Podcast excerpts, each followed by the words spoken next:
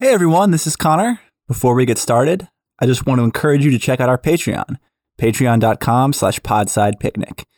If you become a patron, you'll get access to multiple exclusive episodes every month, and you can also join our patrons only Discord chat, where Pete and I talk informally with the Podside Picnic community. So if you like the show, go ahead and check us out at patreon.com slash podsidepicnic. Thanks.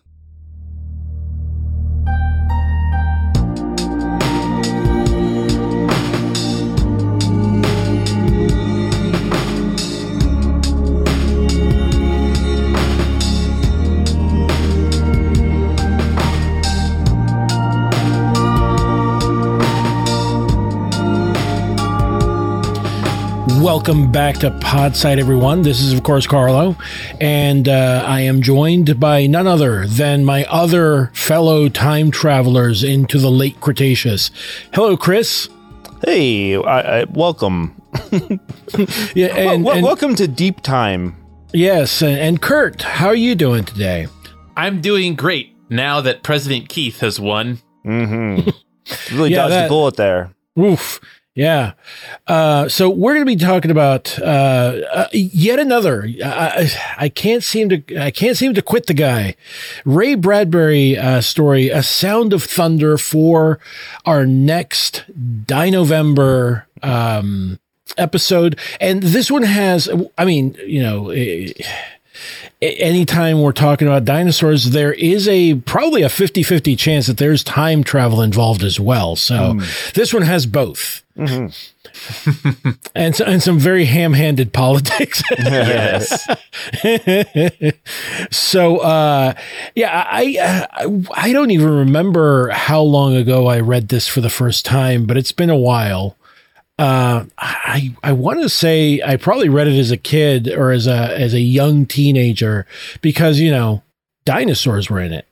They hunt a T Rex. They're going on a safari. I can tell you right now, I read it when I was in fourth grade. Mm. Uh, and I don't remember what the reading guide was, but we had like a like a class like you, you know it was like a re- it was like a fiction collection uh, like a like a, like a teaching anthology that had a bunch of short stories abridged short stories very strangely abridged short stories i remember that there was uh, a sound of thunder was one of them um i want to say there was some there was some poetry and verse there was like i think like casey at bat was was there Mhm. and and Yep. um there was definitely a, a heavily abridged version of um uh the most dangerous game was also was also in there. So it was a real a real whirlwind tour of uh classic short short fiction and sound of thunder was definitely in there. Um and i actually think i've tracked down the actual the, the specific abridged version that i read. Um and it's pretty funny what what, what they abridged. It's it's a little weird what they abridged but Yeah, I mean, it's not like it's a huge story anyway.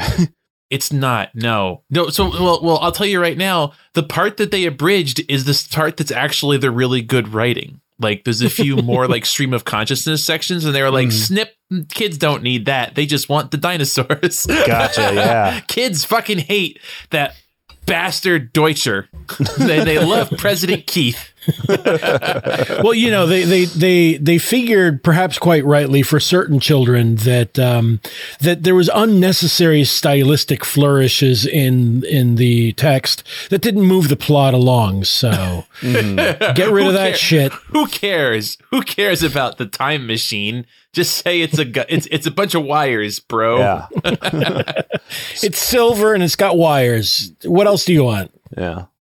So I honestly, this might have been my first time actually like reading the full story. Um, I because I, I you know I've always been aware of the story and like it's the idea of it, but um, I think this is the first time I've like read the full story. So Mhm. um, yeah, it was interesting to eh, there. Like Kurt was saying, uh, that the stuff that they probably cut out. Um, it, it- it- there's sections that are really nicely written. Um, like uh, like Kurt was saying, they're more impression, like real impressionistic. Um, I I really like this one paragraph that starts: uh, "The jungle was high, and the jungle was broad, and the jungle was the entire world forever and forever." Sounds like music and sounds like flying tents filled the sky, and those were pterodactyls, soaring with cavernous gray wings, gigantic bats of delirium and night fever. Eckels ba- balanced on the narrow path, aimed his rifle playfully. I like I, I that's I don't know. Is it just me or is that like a little bit like higher uh Bradbury? Like he's not normally that like It definitely is. Yeah. It's definitely stylistically different. The one that I was going to read was the one at the very beginning of the story, where just and th- this was I, I I compared a couple like I actually went and found a couple different abridged versions that were like you know abridged like you know stories for kids, Yeah. uh, and almost all of them cut the paragraph that's at the very beginning that goes like a touch of the hand and this burning Mm. wood on the instant beautifully reverse itself out of chars and ashes, out of dust and coals, golden salamanders, the old years, the green years Mm. might leap, etc., etc. yeah. And they almost all cut that, and it's beautiful. It's like Mhm. it's it's it's fucking mad though. It's like it's weird. It's it's Mhm. grammatically incorrect. It kind of blurs tenses and phrases together.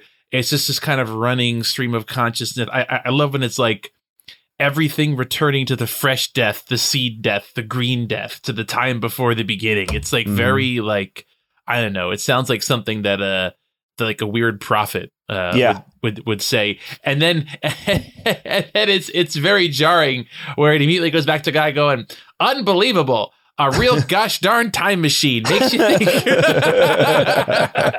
well, and, and that's yeah, and it's the the like the difference between like the clunky like like 50 style sci-fi like uh you know classic um uh Mr. Scientist, this machine that you say it travels through time, like that kind of style, compared to these like stream of consciousness, like beautiful flowing paragraphs.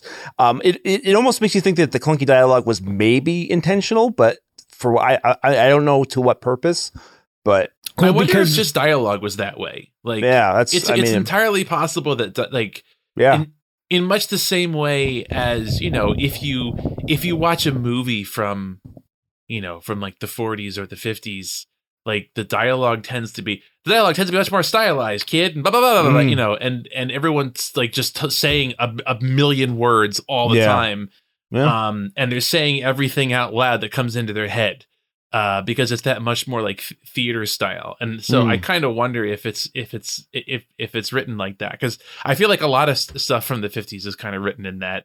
Like, go- Yeah. gosh, Willikers, I better say everything out loud. I there's, yeah, there's a particular part later on where um Eckels is like, I'm in over my head. It was never like this before. Everything was always safe before, but this time it's really difficult. Oh my gosh, I'm panicking. Oh no, I'm running away.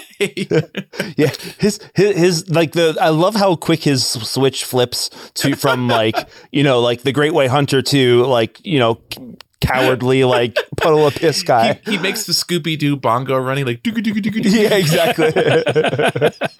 Well, I mean, you know, he's face to face with a T Rex instead of, uh, you know, like some poor, you know, like some poor, almost blind rhinoceros who might charge you, but that's only if it catches a whiff of you.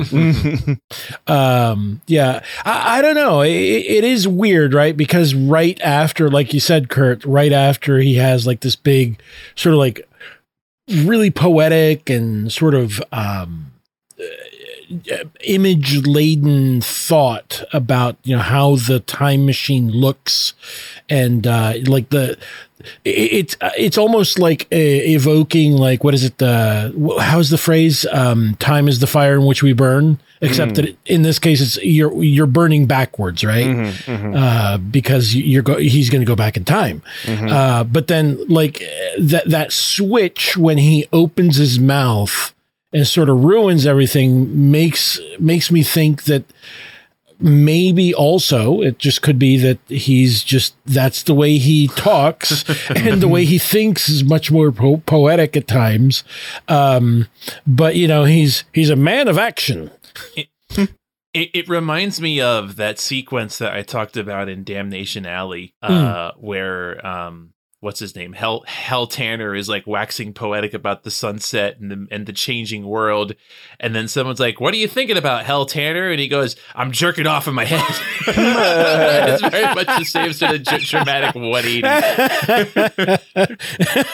that that I uh, I'd forgotten about that. And it, it is such a funny way to like just dismiss. Well, well, he's Seem to be staring into the distance there, Hell Tanner. What you doing? I'm jerking off in my head, buddy. Fuck off! I'm introspecting. Never mind.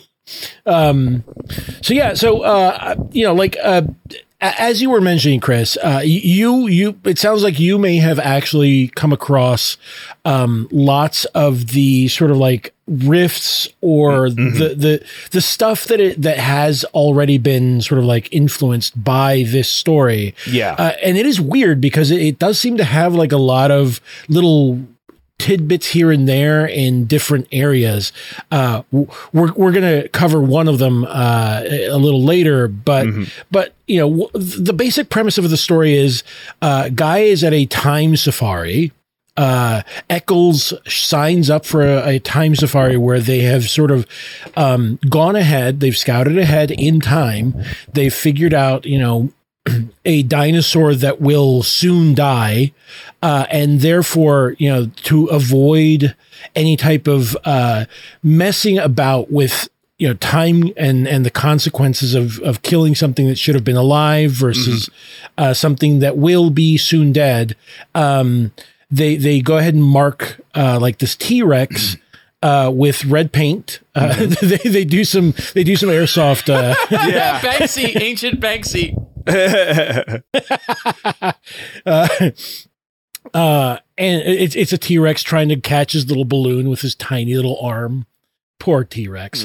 Um, so anyway, uh, they go ahead and, and mark it so that you know the, the the safari will know exactly which animal they're they're there. They they have like this pathway that floats over the terrain so that no one has to step on anything. Uh, and and there's so basically it's all designed so that um, any type of time paradox or or, or any type of um, issue would be avoided, and you only kill the the animal that is sort of fated to die. And so, uh, the, let, let me just go over that because there is an interesting little tidbit here. Um, so so Eckels is talking to the the lead uh, on his particular safari called Travis, and so he says, uh, "So they're dead," said Eckels. "So what? So what?" Travis snorted quietly. Well, what about the foxes that'll need those mice to survive? Mm-hmm. For one of 10 mice, a fox dies. For one of 10 foxes, a lion starves. For one of a lion, all manner of insects, vultures, infinite billions of life forms are thrown into chaos and destruction. Eventually, it all boils down to this 59 million years later, a caveman, one of a dozen on the entire world, goes hunting wild boar or saber-toothed tiger for food. But you, friend, have stepped on all the tigers in that region by stepping on one single mouse. So the caveman starves. And the caveman, please note, is not just any expendable man. No, he's an entire future nation. From his loins would have sprung ten sons. And so on and so forth. Uh, it, it, it ends with a um, rather prescient uh, Eckels saying, I see. Then it wouldn't pay for us to even touch the grass. Never touch the grass. Never, Never log the off. Don't fucking touch grass. That's that's the that's the message here. I will walk backwards down the path, flipping off hell. I will never touch grass. Um, yeah. So, uh, but but it is it is funny because it it it does like the logic seems very um very sort of circular. Uh, the, the minute I started rereading that, I was like, yeah, this makes sense if I read it without thinking about like, well, how many of those particular you know lions, foxes, cavemen, and so on Mhm. uh, actually die just of natural causes or were not ever fated to live anyway. So it doesn't Right. really, yeah. I, I'm not entirely sure that you can calculate all that. But anyway, yeah. uh, Well, uh, a I- little bit of Ian Malcolm going on in there. Well, I I think the point though, I, I- I mean, I I I I agree that it's uh, obviously it's not a perfect system. You know, if if the point is any change is infinitely magnified, then then the change wrought by trying to prevent the change is itself, you know, going to magnify stuff. But um, their their point about killing stuff that was only going to die anyway. Uh, their their goal is to ensure that the stuff in the future that would have died still dies, and the stuff that lives still lives. It's not that they're that they're trying to maximize the number of things that are created just to preserve that that chain of of uh, of events. Although it, it is funny when you think about like just how much other extra crap they're doing. Like like they're making quite a big of you know quite a big commotion. Mhm, yeah. so anyway, also that, that fucking T Rex is gonna step on a bunch of stuff. yeah, exactly. How many butterflies did it step on? Those butterflies were fated to die under the T Rex's foot. That's right. um, but uh, and and also uh, the T Rex is supposed to die. Uh, I forget it. It's it's a tree that falls on it or something, right? Yes. It's a tree branch, which seems, I have to say, I feel that that is not enough to kill a T Rex. I mean, uh, unless it's like a gigantic tree. I, I a don't real know. intense tree. It's, It's a big tree. It's it's Arbor Rex. it's, it's, a, it's, tree it's, a, it's actually a tree that's already petrified wood. yeah. Guys, can I ask a question that may reveal my stupidity? Mm. Why why early in the story do they tell Eckels to tear up his check? I, I yeah, I, I didn't get that either because I thought they were like rejecting him and saying get out of here, but but then they took him along. Yeah, let me let me read the section uh, just just to make sure that I'm not missing something super obvious. Where is it here? Um, here it is. Okay. We don't want anyone going who will panic at the first shot. This is uh, what's his name? Uh, I think it's Travis or the, or the desk guy talking. Six safari leaders were killed last year and a dozen hunters. We're here to give you the biggest, severest thrill a real hunter ever asked. I'm not going to do that. Uh, traveling you back 60 million years to bag the biggest game in all of time. Your personal check's still there. Tear it up. I, I- okay, okay. Reading it again, I guess they're saying. I, I- guess it's it's going unstated. If you want to not do this, tear up your check. Uh, so he doesn't actually tear it up. He doesn't. No, he he doesn't tear it up. Okay. Okay. Reading it aloud, I I feel like I've solved the mystery that I created in my own mind through stupidity. you you were you were certainly a, a good detective, uh, Kurt. well, well, my, my my initial thought was that they were going to use some kind of like time travel mechanic to get paid. Like, like they were going to stop and like invest some money or something on the way back. I don't. Time heist. time heist. They, they they they actually go back before uh, Eckels walks into the office and steal the check out of his pocket. Well, s sidetrack. That reminds me of one of one of the coolest time travel things I've ever uh, I've ever encountered, uh, which is in the short story "Young Zaphod Plays It Safe" by Douglas Adams about uh, Mhm. about a young Zaphod Beeblebrox, uh, and he is he is uh, captaining or he's working on a ship, or maybe he comes to salvage a ship that was like a giant space transport of incredibly dangerous toxic stuff. And one of them is something called eye rods.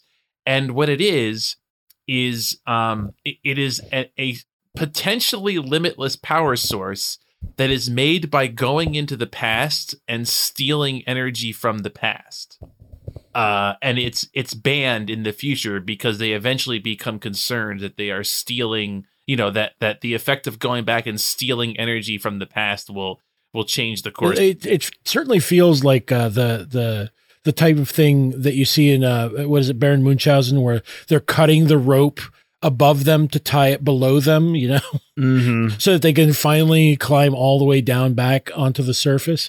Um, yeah, it, certainly feels like it shouldn't work, but uh, you know, whatever.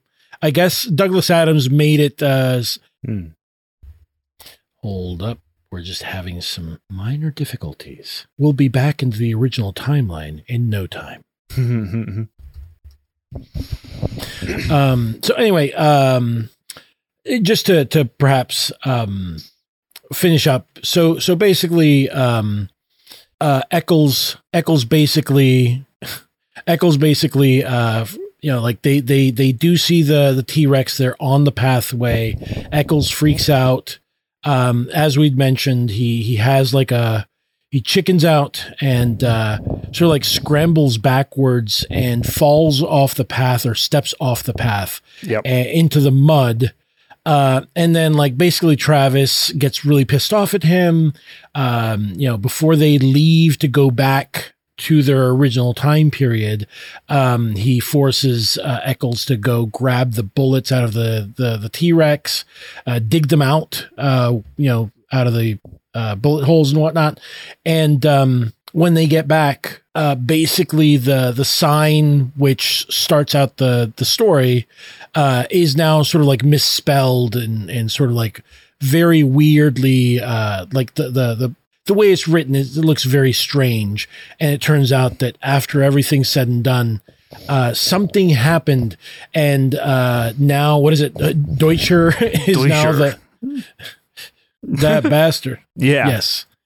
And uh, actually, before that, uh, Travis basically threatens that if if Eckels had screwed anything up in the you know in their original time, he would take things into his own hands. Mhm. And so uh, there is a, a nice little um, sort of like repetition of the title. I mean, I mean that's Uh, strong. the the T Rex when it noble, first shows stable up, Deutscher. you know, they they describe it as a sound a, a sound of thunder Mhm. uh, when it shows up, and then when uh, Travis finally like basically looks down at uh, Eckels' boots in the mud. Uh, there's a basically a butterfly that he's crushed, and it's completely you know it's like completely dead. No Mhm. no chance. That's that's what caused everything to happen, and then it ends with you know there was a, th- a sound of thunder. Yeah. So anyway, Uh, mm, there's a storm outside.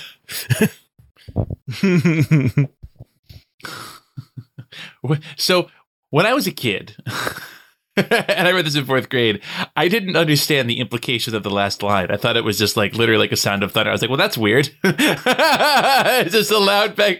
Literally, yeah, literally, I was like, well, that's yeah, that's kind of hmm. strange. It's the sound of thunder. And I think I read it like a year or two later, and I was like, oh. But it, what's what's funny is I had the same problem with uh, the most dangerous game because um, what one of the I, I, I think there's a line that's something like, you know, one of us will sleep in my nice big bed, and one of us will furnish the repast for the hounds. And I didn't know what repast meant, and I looked it up, What's- and I saw what's- that it said food, and I was like, oh, so like they're gonna like feed the dogs. Like I guess it's you have to do like a chore, like you have to go down and like give Mhm. Yeah, give what- what's to the what's so, what's so bad about feeding the dogs? Um, and then the cool to ending hang is out with the that, you know, right? e- eventually it's like you know it was the warmest bed he ever slept in. so uh, anyway, and I read it um, and was like, oh, I guess uh, I guess he got to sleep in the big bed after he fed the dogs. I guess so. Anyway, uh, ma- Mhm. but but both of these stories, the implication is perhaps a little bit beyond uh, All right. at least this particular like- fourth grader. we may have so, a little bit of lag there. Yeah.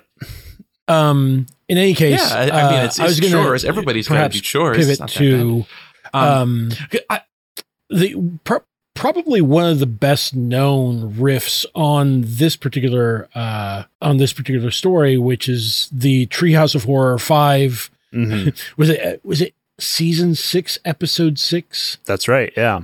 Um. Yeah. Well, Eh. uh, qu- quick question before we, we get there. The the butterfly effect was that is that name taken from this story? That's the thing that I'm I, I was wondering about because like it does seem to actually set up exactly what the butterfly effect like the the effects of a butterfly effect Yeah. in the story right like this idea of like this um this small thing that happens and then it sort of pyramids out Right. outward and casts this long shadow Mhm. um does seem to really say that but I, I you know what I, I I'd have to look it up um actually this was published in um in 1952 yeah. and um because like the the the butterfly effect that as we know it and, and strangely uh, uh popularized in another in another uh piece of media that involves dinosaurs which is Jurassic Park is yeah. talking about the, flapping of a butterfly's wings in one part of the world can cause a hurricane Right. on the other side of the globe. But um, let me I, I I let me see if I can catch um an idea of when it first came into sort of like popular usage because Mhm. that is a great question. Uh, yeah, I don't know. Yep. Yes, indeed. Ah. Mhm. so ah. I hopefully you can hear me now because I was lagging. Oh, really? Interesting. Uh, okay, good. So I researched this earlier when I read it in the story. and It reminded me of it.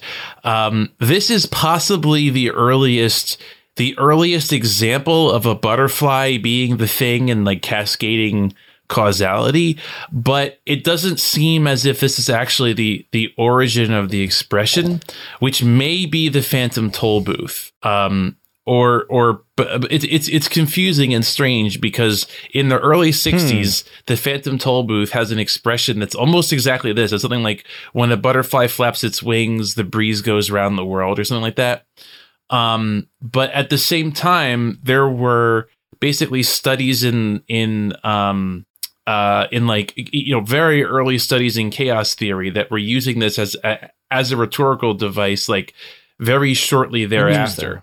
Um, and I, I think in like 1963 or like 1965, um it's hmm.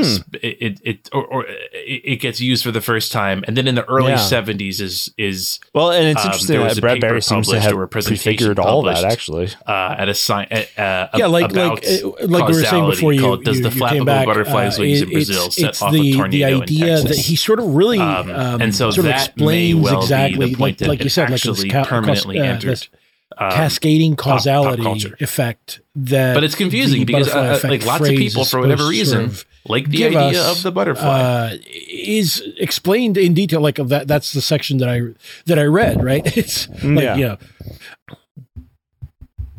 Mm-hmm.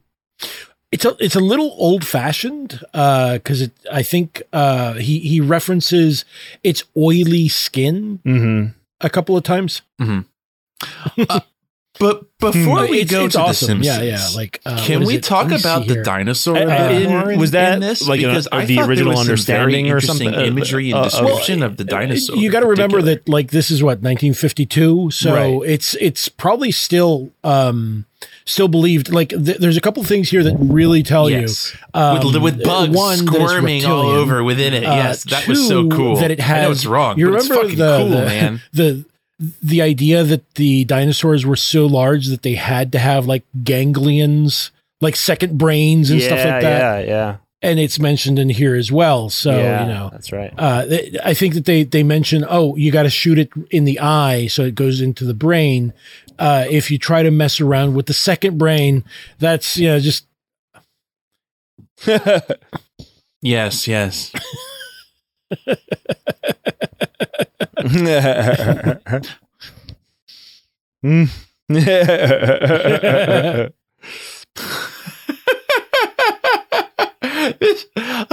all this tells me that Ray mm-hmm. Bradbury was not a hunter. Mm. He's like he, he, he, he's he's describing like a contra boss or like or like an Elden Ring boss. Like, well, you have to damage both eyes, and that will expose the weak spot in the middle of the head. Then you target that, and that's where you deal the damage. But watch out for phase two. Mm-hmm. What, what, what I thought was really interesting from a stylistic level is all the machinery language that was used to describe the dinosaur. Um, because there's a lot of description that talks about like the you know the steel cage, the steel mesh, yeah, the pistons. It says it's it's like a settling locomotive, valves releasing, the machine, the great machine shutting down, and and like realizing that it's dead. I, I thought was very evocative and unique. Mm. Um, and it's almost mm-hmm. like again, like I know it's wrong but it feels very evocative of stuff that you start getting later around i mean like in in jurassic mm-hmm, park yeah. they you know they they literally used um machine sounds um combined with animal sounds to to make some of the um like I I I forget which dinosaur it was, but the, one of them uses like like a bandsaw mixed in with like cheetah roars or something. Um, and yeah, it's just there's just something about it that's very evocative and strange. Like it almost feels like he's describing a robot. Um, and and I I, I just mm-hmm. I, I love that strange confluence of of concepts, especially the comparison between like a locomotive yeah. and a. Well, I mean, let, let, because uh, now I, I, just ran across has, the, the, part that you were describing, character which is great. wouldn't, it, it uh, there is a little bit so later on, like and this us, is where a locomotive like, is quaint to sort of and, and old fashioned, right? but like, you know, in the uh, early fifties, it still would have kind of been you know a a fancy cool Art Deco way of traveling around the country. Its armored flesh um, glittered like a thousand neat how it's probably more evocative to us than it was when he wrote it. Honestly, in the slime Tiny insects wriggled so that the entire body seemed to twitch and undulate, even while the monster itself did not move. It exhaled. The stink of raw flesh blew down the wilderness. I mean, that's like honestly, even though like like you said, even though it's it's not exactly what uh you know what a T Rex is is what we understand now. Um, that is a great description. Like honestly, it's it's great and it's sort of gross and it, it's it's you know what it reminds me of suddenly. Um, speaking of like the the insects sort of wriggling in its slime, is like the the one of the coolest parts of uh Cloverfield is when when it's just like close enough that like the weird bugs it's it that are living off of it you know sort of like Yes. jump off and start running amok Yeah, and yeah. that was such a cool detail because it's like oh it's like it's its own ecosystem yeah. Yeah, that, that that is a cool moment in that movie. I think that's an underrated movie.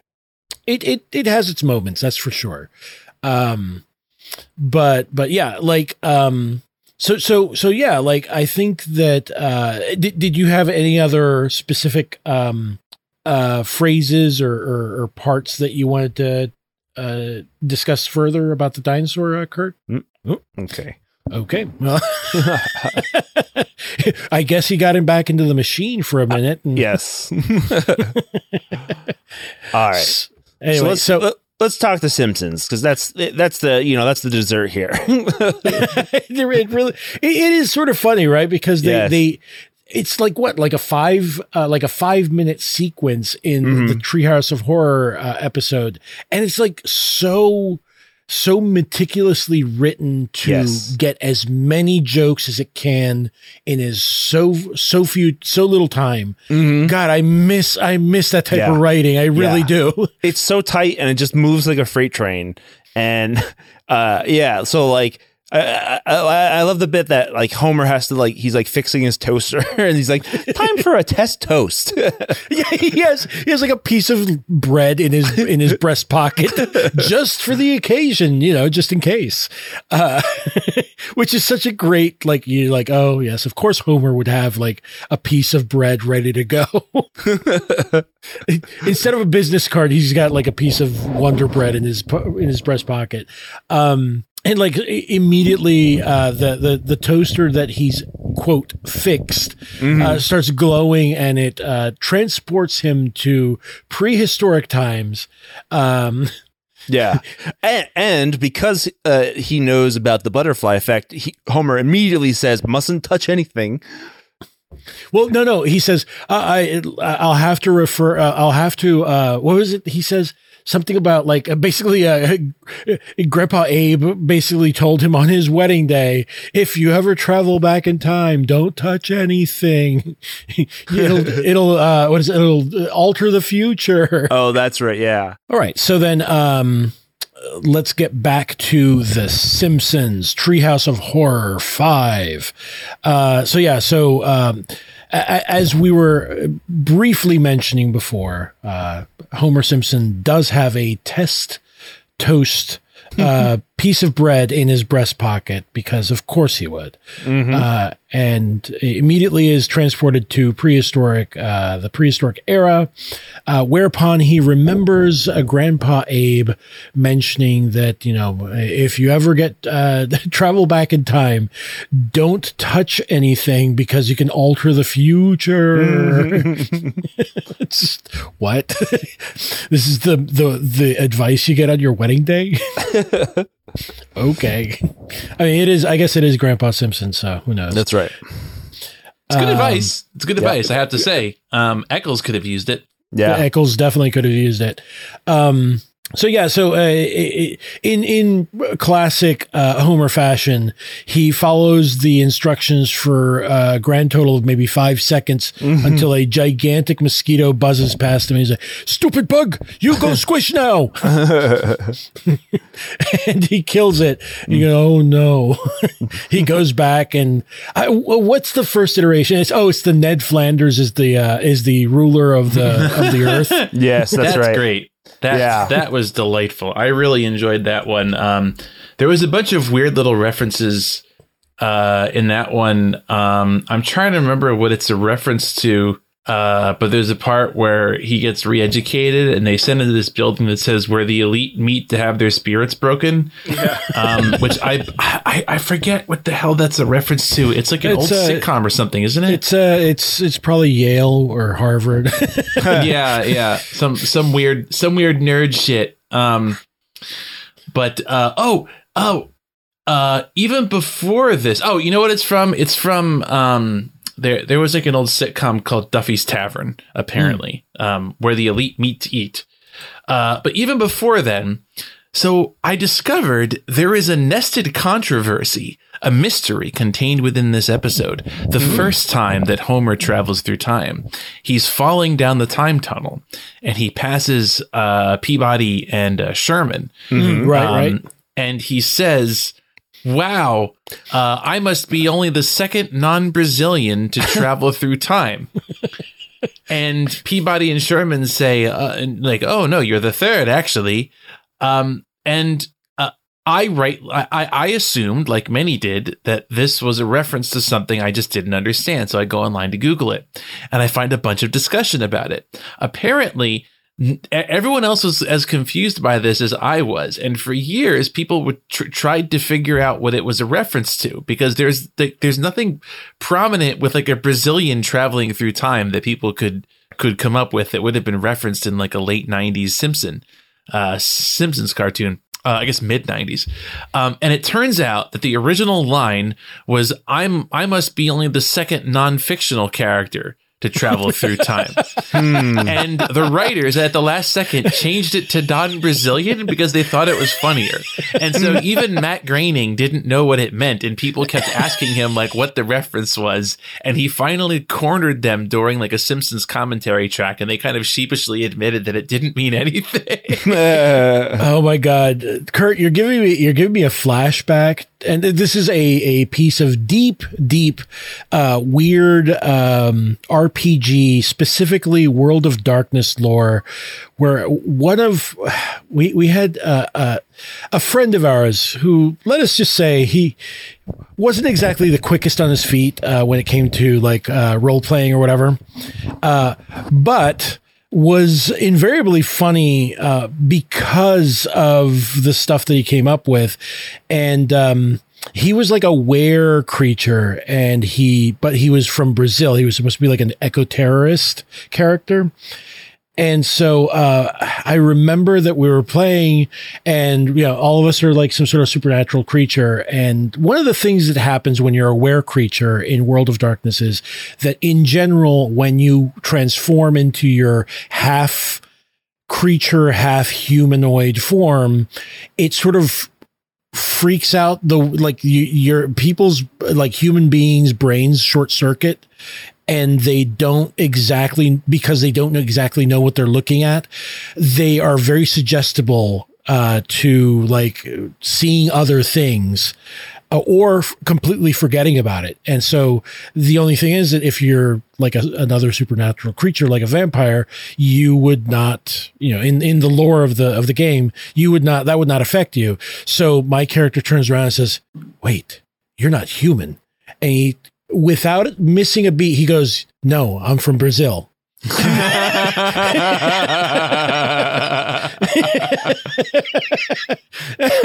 which has like honestly was like a, a sort of like a tagline or a motto that we would repeat to each other to make ourselves laugh for years why, afterwards. uh, maybe that's why Jair Bolsonaro keeps getting quote unquote COVID. He's actually transforming, and they're like, "Wow, what the hell was that?" He goes, "Oh, yeah, it was COVID. I had COVID again."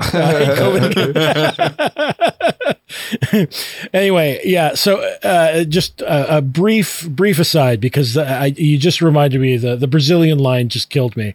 Uh, anyway, so uh, yeah, uh, so he goes uh, and and the first sequence is like Ned Flanders is now uh, ruler of the world, like in a very sort of 1984 type of fashion. Mm-hmm. Uh, but everyone dresses as Ned, like Ned Flanders. it's just what? yeah. it's great. It's it's it's funny, and it's funny. It, it, it, it, it had been a while since I watched any like golden age Simpsons, and I forgot how like the jokes are so dense and fast that like Mhm. it's it's hard to keep up with them. And I was like, wait, what was that? Wait, what was that? Yeah. that was a punchline, and like I'm not sure what it was, and like I want to stop and go back and think about what it what it meant. I, I also loved that when uh, Homer makes a break for it, they release the hounds. He's like pulls out like the, uh, these link sausages. Ah, perhaps these sausages will help me. And he starts eating them. Uh, the energy that these sausages will give me is like what? it's just great. Carlo, It's- did you know that you you use the same tone of voice to describe Homer's actions as you do Severian? These sausages, I better eat some. Oh, I'm remembering Thecla. I am impressed by calories. yes. Our our two large oaf sons, Homer Simpson and Severian. Stupid Morwenna, you go squish now. Uh, anyway, so uh, so yeah, so then he goes back. Uh, he manages to get back to to the house uh, and to the toaster and reactivates it, and then goes back in time. And yeah, this time he's really going to be good and not try to kill anything. And he's sort of like uh, this T Rex lunges at him. He sort of jumps and gingerly jumps over everything and backs away and then trips and sits on a uh, amphibious, uh, half fish, half amphibian uh, creature crawling out of the water. I wish I wish I didn't sit on that fish. And and you know what that was a reference to? It's That's a- the incredible Mr. Limpet. That one I Oh, caught. Which oh, is, is that?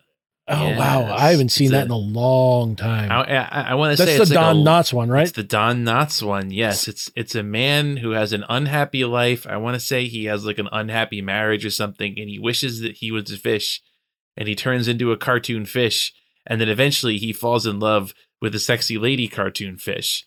Um, and then they swim away, and that's that's the end of the movie. I only Mm-hmm. used to watch it for the cartoon parts when I was a kid. And I'm sure it was very annoying to my to my parents because I would I would constantly fast forward through all the Don Knotts stuff and then just watch him being a fish. strange movie, but it's I mean, str- hon- Simpsons honestly, is a strange I- show. I, I can't I can't fault you on that one, uh, Kurt. Like that that that is exactly why like I was fascinated by the by that silly movie because it's like, wait, he's a fish. Oh, I forgot a whole subplot. He he also helps them find Nazi submarines. Yes, yes, indeed. I, was- I was trying to remember. I thought it was um I thought it was like mines, but uh you're probably right. Yeah, it's, it, it it's is both. I. I, there- there's a part where he got. Part where he guides a battleship like through a minefield or something, and then he's and then he's helping them find Nazi submarines. That is that is those are some really good binoculars to see, be able to see that one fish. Um anyway, so uh now that you mention it, the the fish does sort of look like uh the the Don Knotts fish It does. character design. Um and then he goes back and what what is the is he just like is this the one where he's just like a tiny guy? Yes, his his kids are giant. For for some reason, their house is the same side, and his his kids are giant, and they they tear the roof off of the house and say, "Look, it's a tiny little bug shaped like Dad. Let's squish Let's- it and kill it." Let's squish him. Hmm. so he's like goes back, uh, and then uh, I forget. Is this the one where he's like decides, "Fuck it, I'm gonna kill everything"? no, no, that's the third one. Uh, this one, he uh, the the T Rex lunges at him again. I think right, and then he sneezes on it, yes, and Yeah, yeah. everything dies like a, like dominoes just falling over Mm. uh i forget what what the seek was that the one where they they have like uh weird no that's the last one where they he have returns. like frog What's that? Oh no! So so the the last one is th- that one after the T Rex, I believe he he goes back and um everything looks similar except his kids are polite. They're they're rich. They're in a bigger house. Mm, yeah. Everyone's uh the the baby has like a diamond pacifier. like a diamond pacifier they they mentioned that um his uh his sister-in-laws have died um and uh what is it oh and they have a lexus uh, sedan um but then he he he thinks that they that there he has erased the invention of the donut and so Well, he, he runs says- screaming away. Yeah, he, he says, "Well, uh, then I'll celebrate with the donut." And it's like, "What's what? What are donuts?" he runs screaming away, and that, oh, look, it's raining, and it's just raining donuts outside. And like, That God was great. damn it!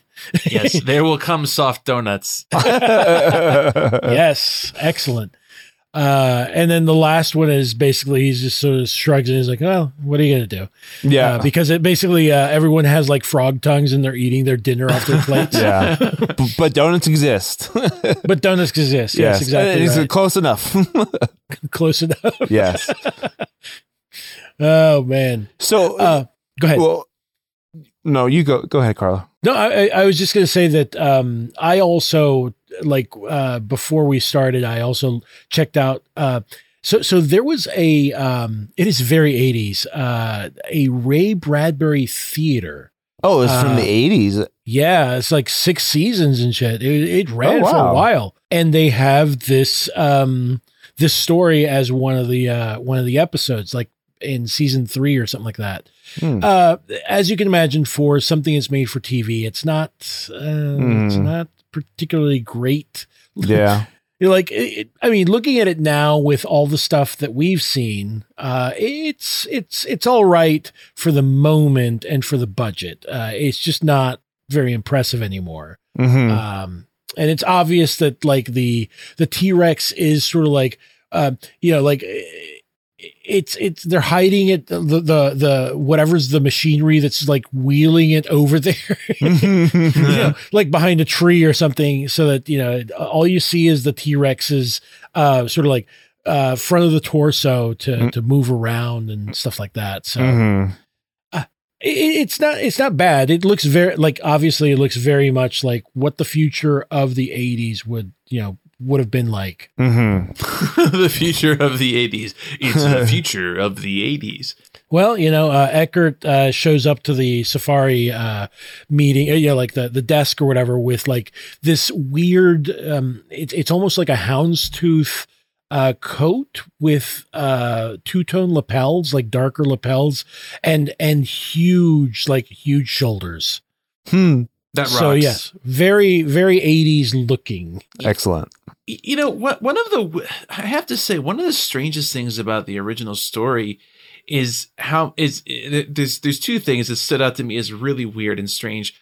One is the emphasis upon the presidential election outcome felt like so on the nose now that I just kind of like rolled my eyes when I got to it where I was like, oh my God, no, Yeah. like not another presidential election story. Mm-hmm. Um, and then the other funny thing is how bad the names are for for the presidents, where it's President Deutscher and pre- and President Keith.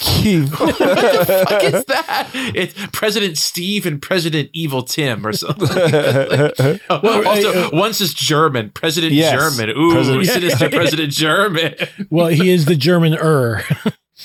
yeah, Uh, yeah, it, it it it also brings to mind like what is it that Futurama one where it's like, uh, uh I am president uh, presidential king- candidate uh, James Johnson, and I am presidential candidate John Jameson. yeah. yeah. yeah, it's it's it's funny to go, going back to something that that Chris observed at the very beginning. Like, it's it's funny how Bradbury's like effort into the stories is distributed very unevenly.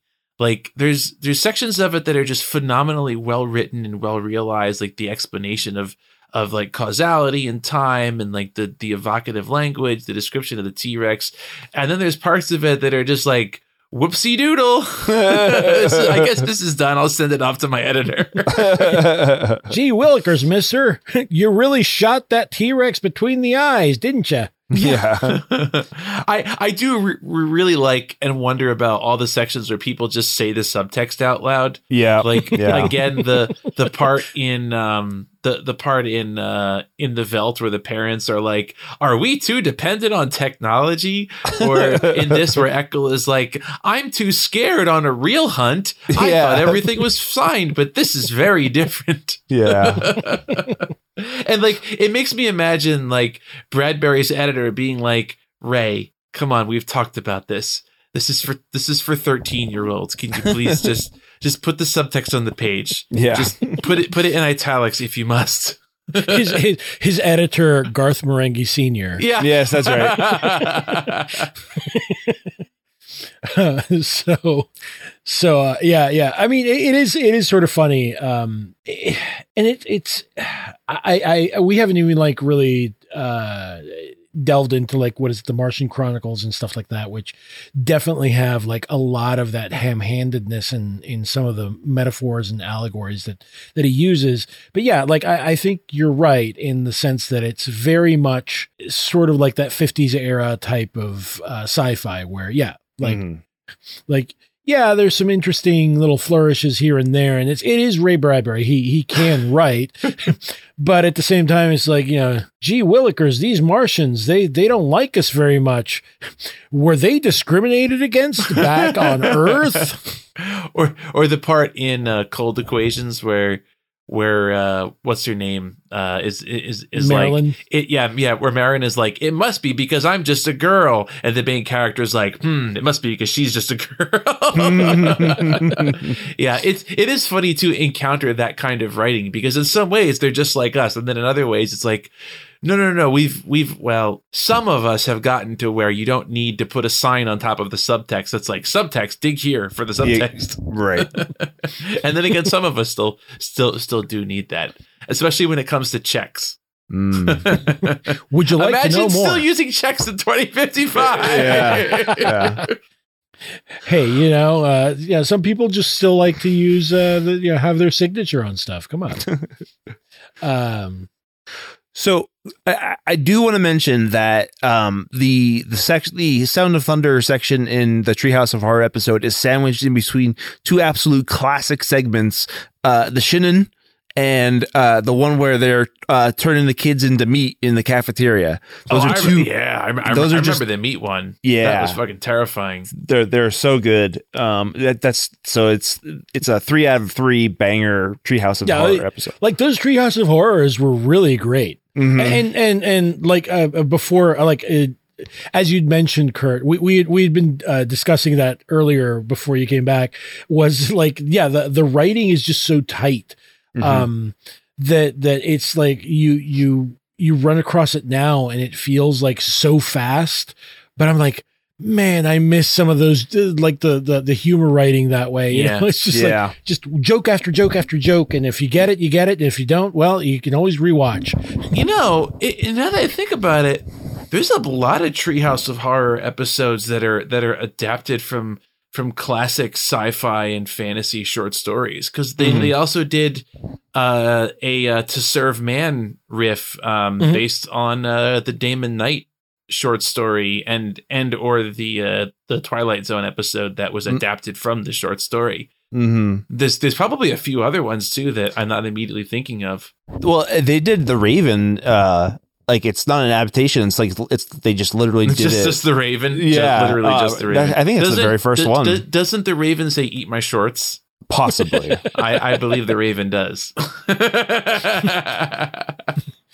i think i'll begin young bart with the thing that you've always told me to do eating your shorts um anyway um so uh yeah and, and futurama too like the the was tales of interest yes, or the the spooky door. Right? Is that the? yeah yeah you've entered the spooky door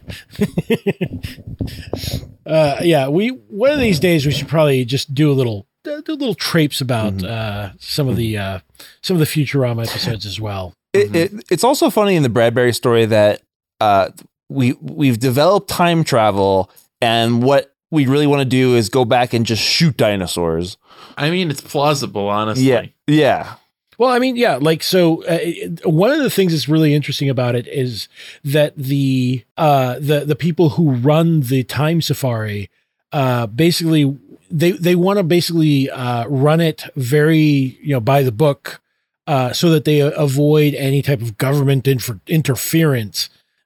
Yeah, They, they don't want to be regulated. that's right. Yeah. yeah it's it, it is funny how like it, it takes on this almost existential quality where they talk about how like well like this is their purpose it's not it's not just a business it's like they're I don't know it's very strange there's a strange sort of like there's like a strange sort of almost utopian ideology that I can't quite put my finger on to it. Like it, it, it, it there's there's something to it that it feels like facilitating hunting trips is is like a purpose more than it is a business to them.